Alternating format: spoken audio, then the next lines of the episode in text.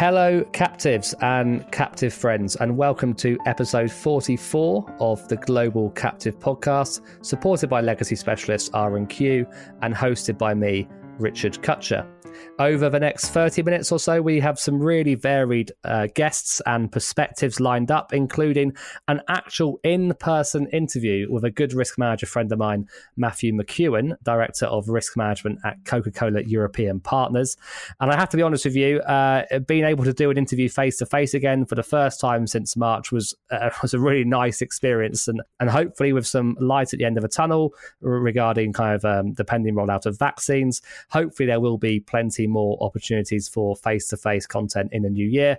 And it's certainly something we are keen to get back to doing. But while Matt lives just down the road from me, our, our guest co host and our third guest are a bit further afield. In the second half of the episode, we will be joined by Belinda Fortman, Director of the Tennessee Captive Insurance Section. But first, I am delighted to say our guest co host is another good friend of mine, unfortunately, one one and a half ponds away from me in the lovely Hawaii. And he is Matt Takamine, Captive Operations Leader at Beecher Carlson. Matt, welcome to the pod. It's so nice to be here, Richard. Thank you for having me.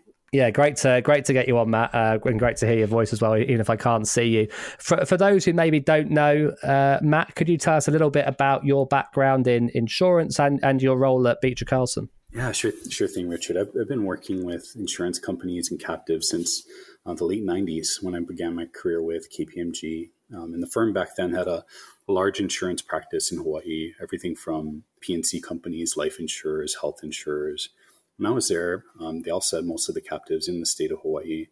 So I, I, worked on all of those different types of insurance companies basically since my first day with the firm. A third of my year was actually spent working on the largest insurer in the state, which is, uh, you know, the BCBS affiliate here in the state of Hawaii. So by the time I got to be a, a manager, a senior manager at KPMG, I'd had a, a large portfolio of captive insurance companies that I was responsible for you know, had a really good relationship with all of the different captive managers uh, at the time. It's it's a really small community here. 2006, uh, Jason Flaxbeard called me to have lunch. You know Jason really well, and we, we had a great relationship back then. And um, I worked on on a number of his accounts, and Jason was the head of, of Beecher Carlson's Hawaii office. He let me know that he'd been promoted to lead the company's captive practice nationally, and he wanted me to come over to head um, the company's Hawaii office. So, uh, having worked with all of the various captive managers and knowing how Beecher Carlson did things, they're very innovative in their approach to captives. Uh, Jason was a great guy and knew he had a great team here. It seemed like a no brainer to me to accept the position, um, but I didn't, at least not right away. I actually told Jason no at first. I had in my head that I was going to be a, a partner at KPMG, but you were playing hard to get, were you, Matt? I was playing a little bit hard to get, um, but but I talked with Jason Jason further. I did did some soul searching, and um, ultimately accepted the position. And the rest is history. In hindsight, 14 years later, wouldn't you know, honestly, I wouldn't change a thing. I couldn't have made a better decision. Yeah, good, good to hear that story. And obviously, uh, one of your roles at uh, Beecher Carlson is, of course, looking after operations. And I imagine this pandemic uh, has impacted your kind of operations quite considerably, like it has at many other brokers and, and captive managers. What would be kind of the, the, the standouts impacts it's had and, and kind of how you've tackled it? Yeah, absolutely. The impacts have been tremendous. You know, we've been working at home since mid March now, um, you know, like going on nine months. And I, I honestly feel really blessed and fortunate to work in an industry where we can be just really effective working from home. I know there, there's so many, um, especially here in, in Hawaii with our, our tourist driven economy that are not as, as fortunate and are going through really, really tough times. So, you know, we've been work, working at home since, since mid March, like I said, and I, I don't think we're going to be back in the office anytime really soon. Maybe at the beginning of the year, we can reassess, see how things are going. But thankfully, you know, we have amazing clients and, and the best team, and everybody's really stepped up and done what they need to do to take care of our customers. You know, Pete Kranz, he's done a fantastic job, and in, in ways, we've we've been um, we've been able to connect more meaningfully on a regular basis now. I think you know, we do video conferences so regularly now. I, I, know a lot of people are in the same boat, and it, it, can it can be a little bit tiring being on, on camera all day um, with you know your your clients and your your your teams.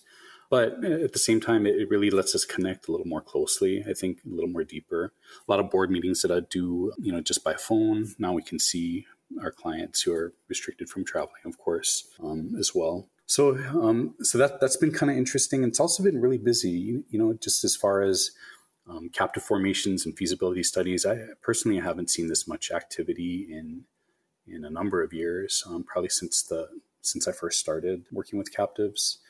So I, I used to spend, um, as you and I were kind of talking about, I used to spend a lot of time on a plane, and I would have expected to have all this extra time now to get work done. But somehow that that's all that's not the case. It's been a lot of it's been going to working with companies on formations and feasibility studies. Yeah, absolutely. And I was actually just this week, I've been doing quite a lot of research and, and looking, in, you know, Hawaii. We're going to talk about Hawaii specifically later on, but, you know, I was looking at the Hawaii captive sheet and it's got the kind of the, the licenses issued up until I think the f- end of the third quarter. And, and Hawaii is not alone, but there's lots of really interesting captive, captive formations going on, particularly in the United States at the moment. So it's going to be really fascinating to kind of uncover some of those at, at some point. Say on the operations theme, Matt. I understand Beecher does keep all their management and uh, administrative operations within the domiciles that you operate in, largely, rather than outsourcing those overseas, as, as, as some you know other captive managers do as well. Uh, why do you choose that approach to kind of keep things local? It's a business decision. And thank, thanks for that question, Richard. We, we do not outsource any of our, our captive operations. You know, and it's something that we looked at. Outsourcing costs or outsourcing lowers costs, improves margins.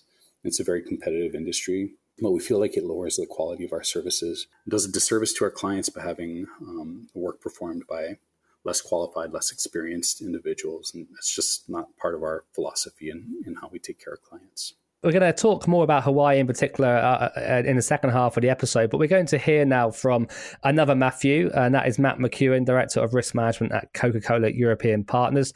Matt actually lives just down the road from me, so he popped around to sit in my garden, socially distanced, of course, uh, but in some light rain and some quite cold temperatures, actually. So you may hear some birds squawking and, and, nature in the background, particularly if it's not drowned out by me or Matt uh, shivering as well. And we discussed uh, broker consolidation, the hardening market, and employee benefits. So, Matt, I thought a, a good place to start. Um, we'll come on to the, the hard market more specifically in a moment, but obviously, one of the other areas of activity we've seen in the insurance market over the last well, probably 10 years generally, but I think particularly in the last two or three years has been consolidation amongst the larger brokers. Obviously, you do work with and have relationships with many of the large brokers. How do you view the continued consolidation activity among large brokers, and, and by extension, of course, that means captive managers as well? And and does it change the market in a in a tangible way for you? Do you think?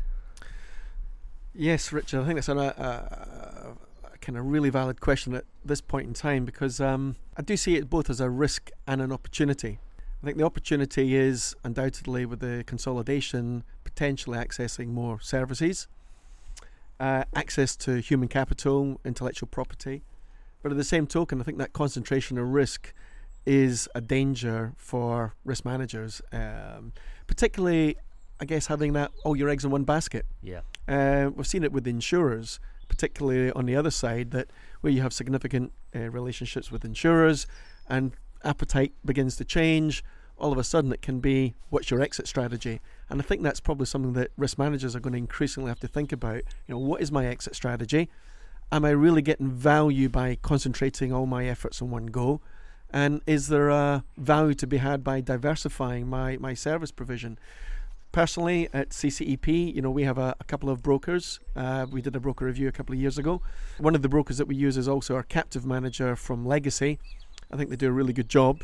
Um, but yes, the I guess if we really had to go out to market and consider alternatives, there's not that much alternative. Yeah. So um, really, I think it's also a bit introspective. I think we also need to look at what services could we potentially in-house. Yeah um, as we mature our captive management practice.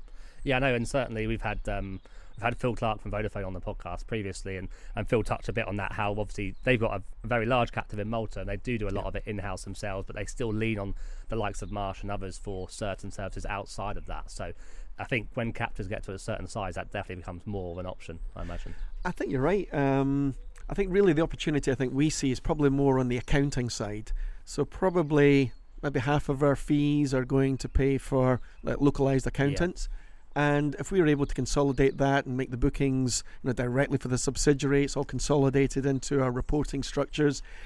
It's a bit commoditized. So I think there's a really nice opportunity there to bring that in house. And that's not uncommon in Dublin. I know quite a few captives in Dublin that do have in-house they have you know captive in-house captive managers that do that do a lot of that a few a few spring to mind off the top of my head um, all right let's talk about the hardening market then. We've Mm. just been having a, a more off the record kind of conversation about, about it over a coffee in my garden matt. Um, how do you envisage this hardening market changing the way captives are used by corporates do you think? Is it just that the numbers get bigger or is there more meaningful change do you think than that Well, before we say that, I know we're speaking in your back garden. I'm finding it hard to see the microphone with the uh, with the steam coming out my out my mouth because it must be about one degree out yeah here. Yeah, it's quite cold Um, but um, yeah, the hardening market again. I think it comes back to that risk and opportunity. Um, certainly for us, we're seeing that as a catalyst for change. You know, we, we've done uh, a lot of work, particularly with uh, one of my other functions that I, uh, I connect with, our, our ERM function. We've looked at the maturity in that, particularly about you know our risk tolerance or risk appetite. And in a roundabout way, using a lot of that knowledge gives us the firepower, the armory to really speak to the C suite and say, you know, not only is an external market environment changing and likely to continue changing for the next 12, 24 months and beyond, uh, but this is the real opportunity to take a little bit control back. Sounds like a bit like a Brexit type type of uh, podcast. It's let's you know let's take control back, our borders back. But I think there's a bit of taking a, a risk financing control back uh, to some extent. And that also gives opportunity because we can then really try and realign some of the risks that we've got identifiable in our ERM risk register and actually begin to say, well, how do they really, you know, how they really aligned with our risk financing programs? And that there is a misalignment. You know, where uh, the risk financing is probably a little bit, you know, weighted towards the traditional type of risk. How could we actually, for the same monetary spend, provide additional support and relevance for the company? And I think that's really the big opportunity for me. another opportunity we hear a lot about uh, with captives at the moment, and we we hear a lot about on the podcast, Yeah. particularly for our friends at, at Maxis, who I know you know, is employee benefits, and and employee benefits continues to be a big growth area for captives all over the world, and I think we expect that to continue. What would your advice be for for any captive owner? Which is starting to embark on that journey of, of bringing employee benefits in, into their captive because it is quite a different. It's a whole different ball game, isn't it, to the traditional P and C stuff that we've seen in captives traditionally. you hit the nail on the head. It is a different ball game altogether. I think that you really have to go in it with your eyes wide open. You know, in some respects, some of the traditional stuff on the, the, the P&C side can seem a bit old-fashioned, but the EB programs, in a, in a sense, feels like a, a bit more of a dinosaur. It's very sluggish. It's very old-fashioned. I think it's ripe for change, and you know, particularly with technology changes happening with COVID nineteen, fantastic opportunity to really accelerate some some real benefits there. For me, I think it's about you know making sure you engage with the right people. So for us, you know, we did our feasibility study back in 2015. We brought the the programs in in 2016. So it's having the seat at the table not only for risk management, seat at the table for our HR folks. They felt as though they were part of the decision making, owned it. Then I think thereafter, once we actually got that feasibility study approved, it was then making sure there was a continuation of engagement. So we actually had one of our VPs from HR brought in as a board director to the captive. Again, I think they're very good in terms of operationally understanding what EB programs are, but less so in the financial disciplines. And I think that was really the opportunity where they could uh, articulate the benefits of the program and how important this was at a local level. But we were also able to educate them from other areas, such as you know the financial discipline, how the captive came together. So it was a bit of a how can I say? Uh, you know, you scratch our back, we'll scratch yours, and he- helping to keep that continuum there. So that was, that, I think that's really the message for me, is making sure you connect with the right people, engage with them. And just lastly, then, and probably a tougher question to to answer, what would you like to see from you know EB fronting networks and other consultants that could improve the way captive EB programs are run? Because this is in, this is really important data, and it really you know really touches home, doesn't it, to employees how these programs are run and, and what kind of what's in place. So what what do you think can be done better in the overall management of, of these programs and implementation of them? Do you know what? I think it'd be great if some of these uh, companies were almost a fly in the wall. You know, if you had secondments back in the again Yeah. pre-COVID days, it'd be great if they actually came in and even just sat for a couple of weeks when you've got your month-end accounts to do or your quarterly accounts to do, and you're waiting for that bordereau to come in and how it's going to look, and they see it from a risk manager's and a captive management's perspective. That would be a really good demonstration of just getting them to understand what we actually do with the information that they have to, you know, they, they provide, the timeliness of it, the accuracy of it, and how we look to deconstruct the numbers, you know, going from like cash accounting into real underwriting year. I think there is a recognition of that with a lot of these providers. But again, it comes back to that kind of, uh, dare I say it, that kind of Neanderthal dinosaur type approach. It's it's very it's ripe for change. It, you know, you think about some of the technologies that other functions are using. It, it, shouldn't be taking as long. It shouldn't be as complicated. We really should be cutting through, getting good quality accuracy of data. I do think that that is the a bit of the holy grail. Yeah. And I do think that if you know if one or more of these providers can really crack the code on that, you know that that fit for growth uh, with the opportunities that EB affords, I think that's going to be a real differentiator for some of these service providers to really be relevant and value add to to risk managers and captive managers. Perfect. Well, thanks, Matt, for uh, my first in-person interview since March. So it's starting. The rain's starting to get a bit heavier. So I think it's probably time we uh, we call it a day. But thanks very much. Thanks, Richard. A typical Scottish summer's day.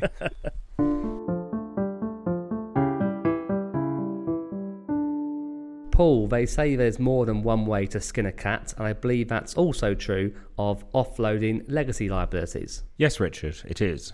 You don't need to sell or dispose of your captive to release capital back to the parent, or indeed to recycle it for future use in the captive. So, what are the different options? Well, you can execute a loss portfolio transfer, which is a reinsurance structure, undertake an insurance business transfer, enter into novation or a deductible reimbursement policy. There's a whole range of solutions. And R&Q has experience in all of these types of transactions. Indeed, Richard, that's right. R&Q has completed over 70 legacy transactions with captive insurers and other self-insurance vehicles in traditional offshore jurisdictions, as well as those in the European Union and across the US. For the second year, R&Q is the headline partner for the Global Captive Podcast for 2020. You can find more information and contact details for their experts on globalcaptivepodcast.com. If you have legacy, you should contact R&Q. So we will be back with Matt Takamine of Beecher Carlson in a moment, but now we're going to hear from Belinda Fortman, Captive Insurance Director at the Tennessee Department of Commerce and Insurance.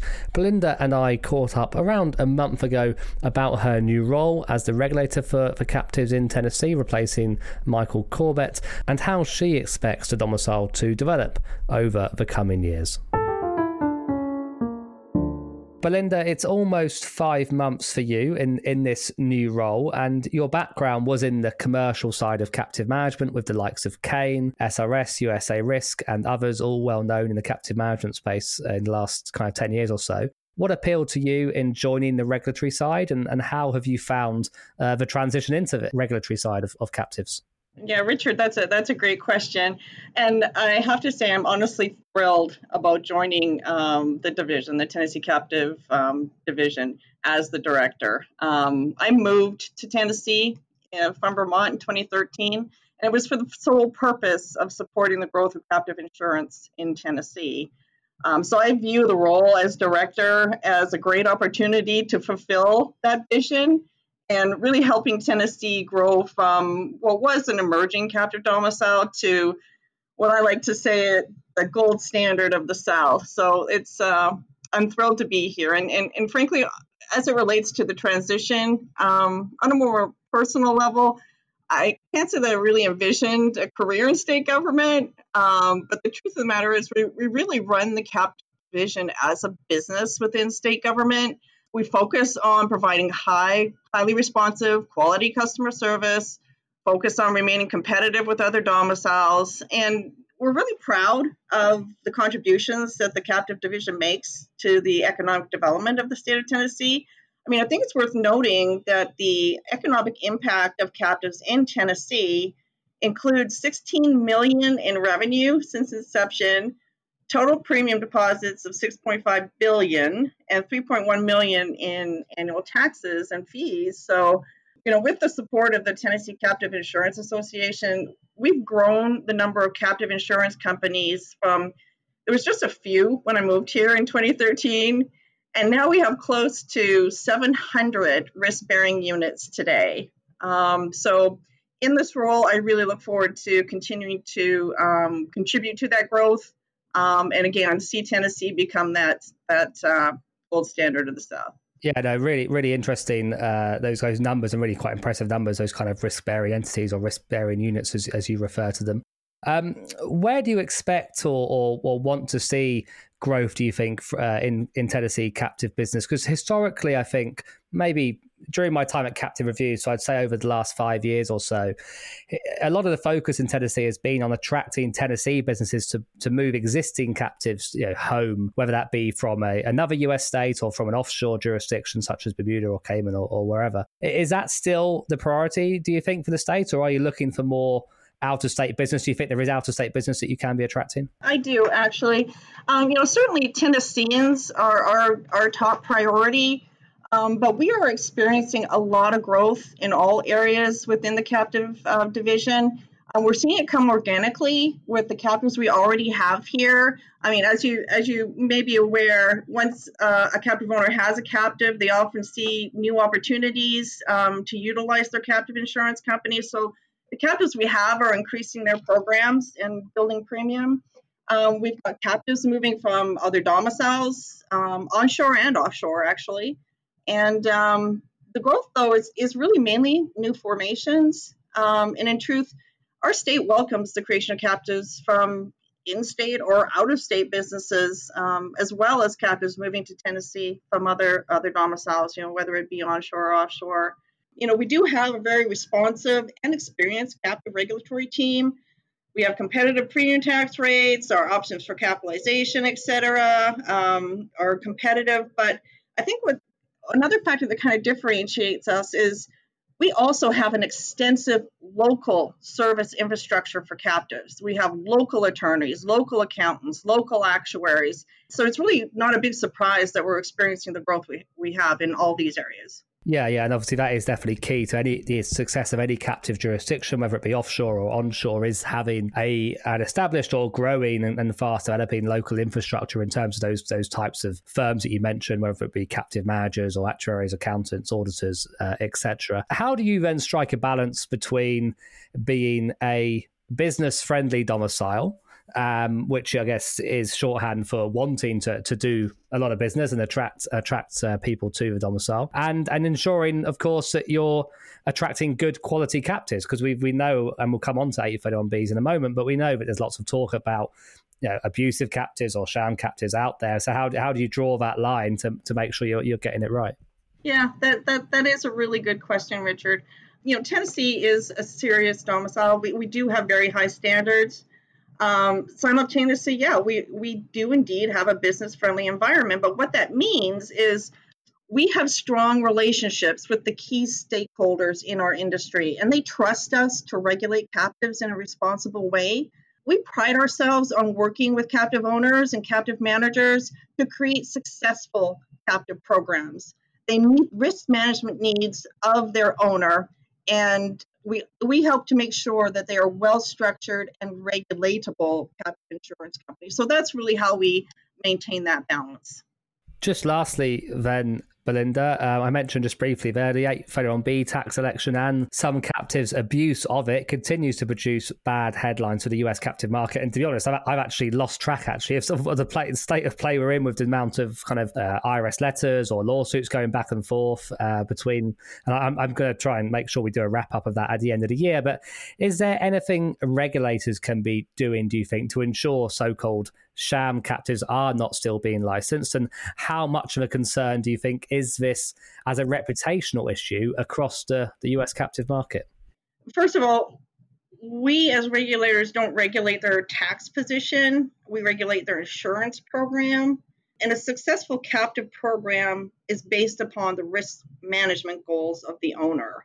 As part of that process, we have a fairly rigorous captive application review process. When our analysts review a captive application, we consider the proposed business plan, and that includes the motivation of the owners for forming one. Further, we require that our captives utilize an approved actuary to determine that appropriate level of premium for the risk being covered. And as a further step for due diligence, we also obtain a second actuarial review of that feasibility study. This bring the risk of proving captives formed solely for a tax advantage. Um, it does reduce that risk.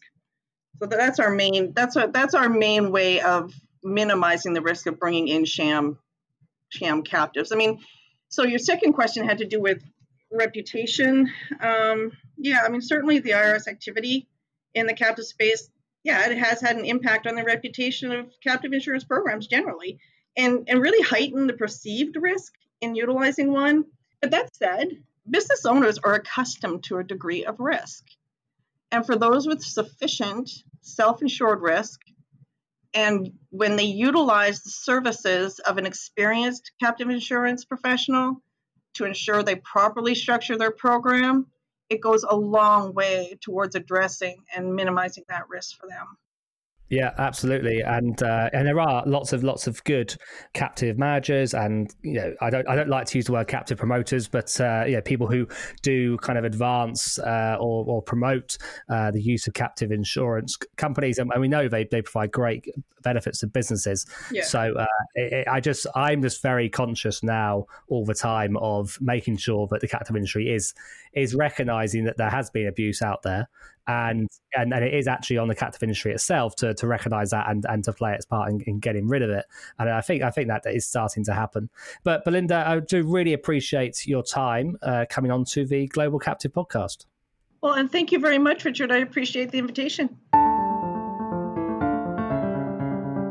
So great to get some insight from Belinda in Tennessee there I now make that four US states we've had regulators on the pod from since since we launched in March 2019. We've had uh, Dave, Sandy, and Christine in Vermont, of course, uh, Steve Kinion from Delaware earlier last year, and Vincent Gosz, uh, possibly the best podcast radio voice I've ever heard, actually, um, from Arizona last year as well. I really need to get Vince back on, do some uh, do some plugs for us. Um, now, Matt, you're not a regulator, but there are f- a few better placed professionals to give us the lowdown on Hawaii than yourself. You're, you're very active within the Hawaii Captive Insurance Council. Are you still current president, Matt? Is that right? You know, I, I just completed my my second oh. six year term as as president of the HCIC two days ago, December first. Oh well, congratulations! We'll have to get someone else on now. Uh, no, I'm joking. Um, so, Matt, can you uh, can you tell us a bit about Hawaii's history as a as a captive domicile and its profile, and, and the kind of captives that uh, it, we can expect to see there?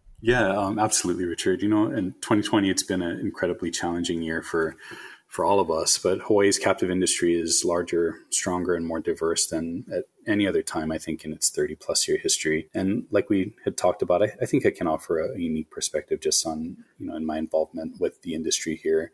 Um, as I said, I just completed my second six year term as a director of the HCIC um, as you know, which is the, the trade organization that's comprised of and that supports Hawaii's 240-ish or so captive insurance companies and many service providers.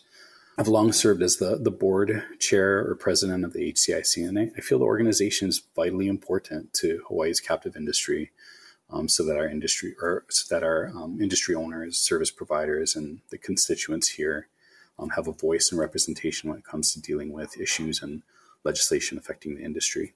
Uh, I, I, pulled some numbers before getting on the pod with you this morning. Uh, 239 active captive insurance companies domiciled here in the state of Hawaii as of uh, September 30th, including 41 from Japan. Um, those numbers make us the fifth largest in the U.S. by number of active captives. 31.7 billion in assets makes us second uh, in the U.S. and fifth worldwide. If you look at it, if you look at the state of Hawaii in terms of the size of companies that we have doing business here, and 10.9 billion in premiums.